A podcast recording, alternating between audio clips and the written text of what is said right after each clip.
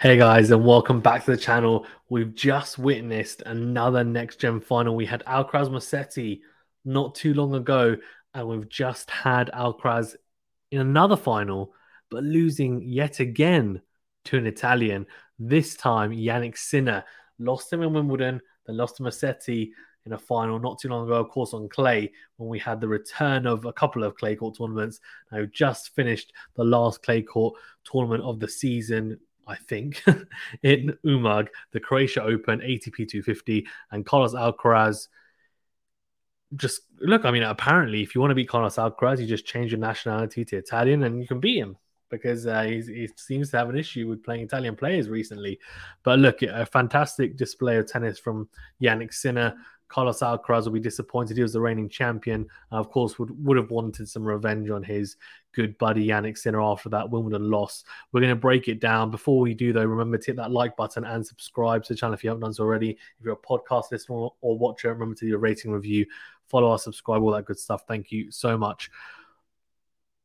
Okay, Jannik Sinner gets it done in three sets, and he gets it done 6 7, 6 1, 6 1. So two breadsticks, but it doesn't really tell the whole story. And we're going to I think mainly break this down with a couple of the key moments and also some of the patterns of play and what maybe changed as the match went on. I don't want to talk too much about specific like serve stats, etc., because uh, or like you know stats in general, because I feel like it's quite easy to get bogged down. And from watching this, I I think there's more to it. It's more to do with the patterns of play and, and some of the tactical, you know, rallies that ended up coming to fruition in the end and tactical, I guess, game plans that were executed uh, and in the end more effectively by Jannik Sinner.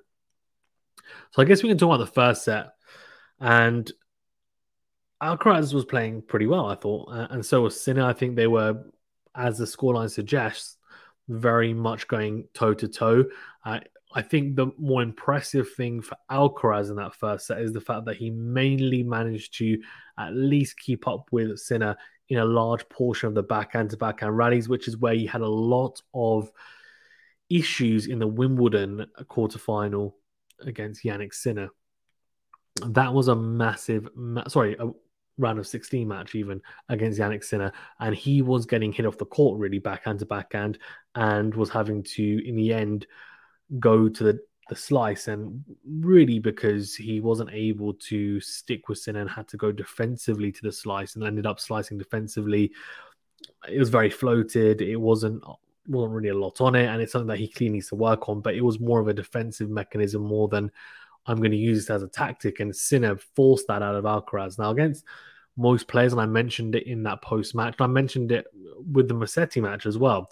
I think for anyone who doesn't have a you know very I want to say there's there's probably maybe 10 players out there who have elite bracket in brackets backhands and they're not all exactly the same but I think they're all above a certain level where if they play Alcaraz they will be able to cause some issues on the backhand and Sinner's one of them and I mentioned it in the past Musetti's another Zverev right? And what do all of these guys have in common Djokovic as well well, Zverev, of course, beat Alcaraz at Roland Garros. Sinner beat Alcaraz at Wimbledon. Musetti beat him recently on clay as well, right? So these guys all have fantastic backhands, and they're not players who, I mean, in some instances that you could say they arguably have a better backhand than their forehand side, which is obviously not too common on the ATP side. But not just that, their backhands are elite. I would say personally uh, if we just kind of take it as an isolated shot. Alcaraz is always going to struggle against these types of players for now, anyway. When I say always, I, if he doesn't adapt his game on the backhand side, now defensively, it's not the best backhand. Uh, he, he doesn't seem to be able to have enough variation or enough, I guess, trust in his backhand to say, you know what, I can vary it up a little bit, and maybe I'm going to go more flows across court or find better angles on the backhand, or you know, I'm going to slow down the play a little bit and hit almost like a lob backhand. Djokovic is great at doing that, especially on the clay. Alcaraz doesn't quite have that in his toolkit at the moment. I feel like his shot selection as well on the backhand side isn't always the best. But in the first set, it was pretty good. I thought he he stuck with Sinner. Uh, there were a couple of rallies where he managed to actually win the backhand to backhand exchanges. And it, one point was incredible. He was on the stretch and almost in the splits and hit backhand on the line, and it was almost Djokovic esque, uh, which we normally see from from Jannik Sinner, right? So the first set went to a tiebreaker. Both guys playing pretty well, I thought, and Sinner got pipped in a tiebreaker. That can happen.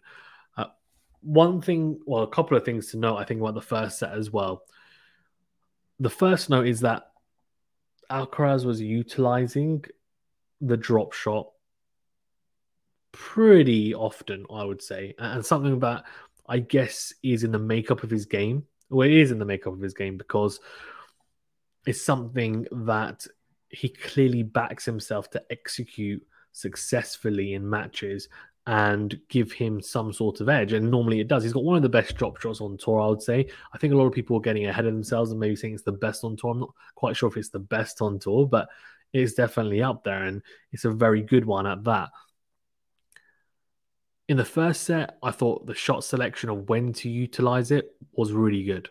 And then executing it well, knew okay, sometimes he's close up the net and finish off with a volley, or sometimes okay, he's going to come back because it's good, but Sinner's very good at getting to balls. His his ability to move around the court is very good, but I can pass him easily because he's a sitting duck at the net because the approach is not going to be good enough because he will get there, but not with enough time to hurt me with the approach. So that was great. Yeah, like tick Alcaraz. For Sinner, I think generally he was sticking with Alcaraz in the forehand to forehand exchanges, which uh, I think Alcaraz will be a bit frustrated about that. But Sinner's forehand is much improved as well, and I feel like it's now at the at the level where he can actually hurt people like an Alcaraz, who you wouldn't expect to. Well, I guess maybe a year or so. Well, if we're talking about Sinner, who was playing maybe a year and a half, two years ago, you wouldn't expect his forehand to hold up against Alcaraz. Definitely was another point to to make is that his serve, and we mentioned it at Wimbledon, and I thought, okay, well, look, it's a quicker surface, it's grass. It may be. I was thinking in my head that it could potentially have exacerbated how much his serve has improved. Not the case, because we're on the clay; it's a slower surface. He was still serving pretty big.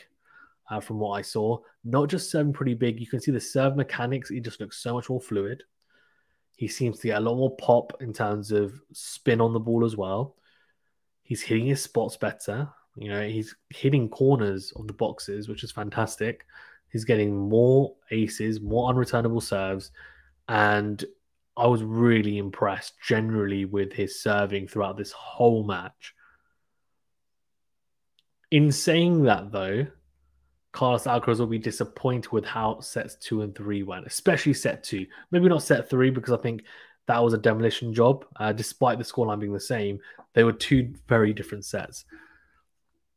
Set two will be a a note of frustration for Alcaraz when he looks back at it. He will look at it and say, "How did I not even come out on top in that second set?" And you might look at it and say, "Hold on, Fazan. Like Alcaraz lost at six one. Yeah, he did, but he had a lot of chances to be not just a breakup, a double breakup. So let's break it down now. The start of the second set, Sinner serving first. Alcaraz has just won the first set tiebreak. He's got the momentum. He goes 15 40 up. And by the way, this is one of the like there was a defensive point that Alcaraz played, and I'm pretty sure it's in this game, where somehow he manages to win the point. Now, Sinner's got on the run on the forehand side. He's stretching. Um, you know, Sinner then goes down the line with the forehand. He's on the stretch again on the backhand. Somehow gets to it, hits almost like a, a lob, like does what he can just to stay in the point. Sinner hits a smash. He reads the smash, somehow gets across and it hits a forehand pass across court. I mean, it's just an unbelievable defensive point from Alcaraz.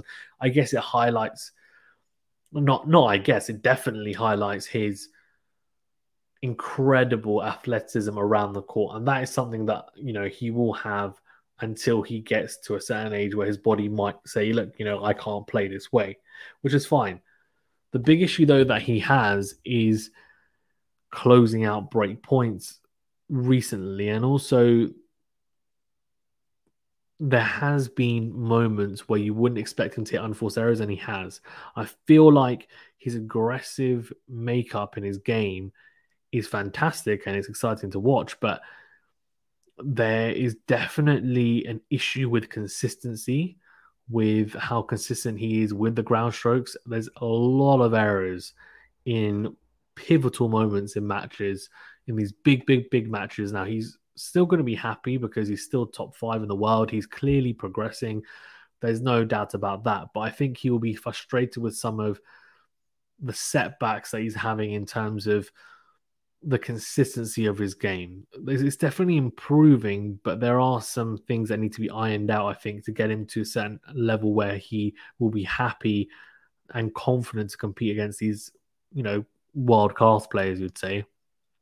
And, and think, you know what, I should be able to come out on top. I, I feel like he's not able to sustain this at the moment for two or three sets, and, and that was telling, right? But that first game, he had not just two break points, he went 15 40 up on the return game. He then had two break points that add up as well when Sinner saved break points. Now, a couple of the break points saved were fine, good serving, you know, good one plus play from Sinner, fantastic. However, the two break points he had add up, they were second serves, and he missed the returns, either into the net or long it's just unforgivable. I mean, you cannot be missing second serve returns on a clay court when you have breakpoint opportunities. It's just criminal. It really is. And then in the end, loses that game. And then to add insult to injury, he gets broken the very next game. I mean, it's just crazy, isn't it? I mean, you just couldn't write it. You really couldn't. Uh, he gets so he doesn't manage to break, and then he gets broken the very next game. Uh, and Sinner basically takes it the first time of asking as well. And Alcaraz makes a mistake, and you're just thinking, crazy. And then to make it even worse, he then opens up break points in the second return game and again doesn't take them. Sinner saved so many break points. And if I'm not mistaken, someone was saying, uh, I think it was actually Cam Williams was saying that Sinner saved more break points than anyone this year. Now that might surprise you because he's probably not the biggest. He's not the biggest server on tour. It's definitely improved, but it's not the biggest server on tour. But it seems to be the fact that he has this ice, this ice in his veins that is almost comparable to someone like Djokovic. And there are comparisons with himself and Djokovic in terms of the style of play at times, uh, and also I guess the the mental fortitude that both have. And I, I do there is a parallel there when you talk about them breakpoint save. He just is someone who scraps, he never gives up, and he isn't worried about playing a breakpoint down and going into a shell playing conservative. I think he's the type of player who is very clever about what to play and when. And the first that he was getting dragged forward with the drop shots, right? And Alcaraz was forcing him forward and in positions when he was uncomfortable. Instead, what Sinner did then the second and third sets is he said, okay, you know what? You're forcing me to come into the net when I don't want to. What I'm going to do is I'm going to make you uncomfortable and I'm going to try and get on the front foot in the rallies. And when I do, I'm going to hit a fantastic approach shot or a good enough approach shot to be able to come into the net and close down the net. And then I'm going to kill you with the volley. Or I'm going to hit a good enough volley that you might get there, but I'll finish with a point still. And that was impressive to me because he took the initiative. He took the drop shot out of Alcaraz's hands at times. And in the second set, it wasn't as it wasn't played as often because he was on the back foot Alcaraz. He wasn't able to step in and play it. And Sinner was the one coming forward. And Alcaraz was trying to pass him, and he was trying to pass him from very, very awkward angles. And at times, Sinner would just finish off with the volley. And that was impressive. And the reason why he was able to also do it at times because he was serving – so big and so well at times in that second set that it gave him the option and the opportunity to come forward, which was fantastic. He was getting a lot, lot of shorter balls from Alcaraz in return, and even getting some free points, which Alcaraz will be disappointed with, uh, especially considering, as I said, those two first, those first two return games he had, he had break points, he didn't take any of them, And then after that, I mean, Alcaraz won one game in the set, but Sinner just ran through Alcaraz. Uh, and Alcaraz's level dropped big time after not taking the break points. I don't know whether it played on his mind. It may have, but it really became a throwaway set. And Sinner then completely ran through Alcaraz in that second set, gets breadsticked Alcaraz. And then the third set, you're thinking, okay, well, he needs to reset. It's going to be a close third set. No, it wasn't. Sinner again takes the you know takes the the match by a scruff of the neck and says, you know what, you're not playing well enough to to stick with me. I've upped my level. Your level's dropped. This is over. And in the forehand to forehand exchanges, he then started hitting clean winners cross court down the line. He was just he was out hitting Alcaraz from the back of the court. He was out thinking him in terms of game plan and tactics, coming forward, volleying, using, as I said, fantastic angles, serving better, returning better. The one thing I want to point out, by the way, as well, is Alcaraz is fantastic defensively in a lot of instances. The one thing, though, I have to say I'm quite disappointed with, I, I don't think I've seen. It's probably the only aspect of his game I don't think I've seen improvements on generally is the return. I feel like when he first broke onto the scene, onto the main tour, I thought, look, he looks like a very natural returner. I'm not so sure anymore, to be honest with you.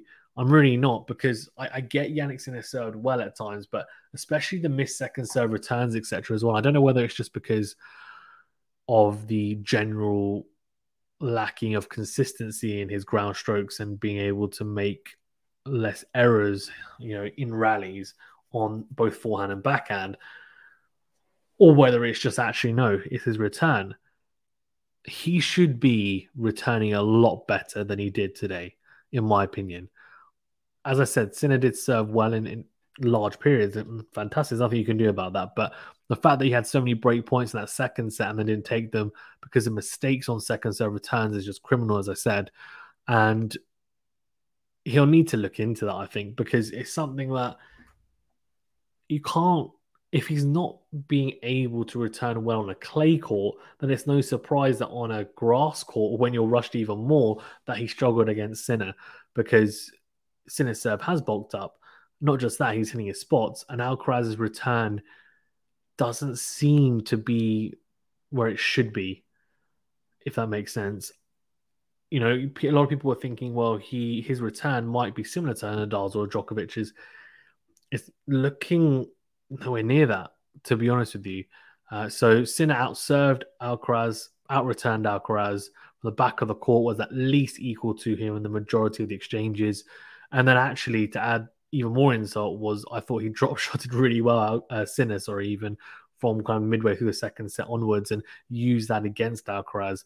And that would have frustrated him, no doubt. Some fantastic points from both. Alcaraz, you know, won his fair share of incredible points, but from the second set onwards, after those first two return games, he just he fell off big time, and Sinner just upped his level a little bit. To be honest with you, or kept up the level that he had at least, uh, and it was just too much for Alcaraz in the end. So, look, fantastic for Jannik Sinner, his first clay court tournament win. So he can add that to his collection and also his first tournament win of the year. So massive strides for Jannik Sinner uh, not, notching up another win against Alcaraz. For Alcaraz, it's two finals lost in a row. You won't want to make a habit out of it after losing to Musetti and Sinner. And he'll also be hoping to, one, break the duck of final losses, but also break the duck of losing to Italians because uh, they they'll be thinking, you know what, we know how to beat him. We know how to beat him. Anyways, thank you very much, guys, for tuning in. Do appreciate it. Remember to hit that like button and subscribe if you're new. Let me know what you thought of the match as well. Uh, were you surprised? Did you think actually no? I'm not surprised. I thought Sinner would beat Alcaraz, uh, even though it was a different surface. I thought personally it would be it was going to be interesting because it's a different surface. Obviously, it's not grass; it's clay. Plays very differently. A lot of people thinking Alcaraz would have the upper hand potentially because of that. I didn't necessarily think that. I thought it was going to be a very close three setter. Wasn't really sure who'd win it. Uh, but in the end, it wasn't a close three setter. It was a three setter, but not a close one, that's for sure. Let me know your thoughts anyway. Thank you so much, guys. Stay safe and well. See you on the next.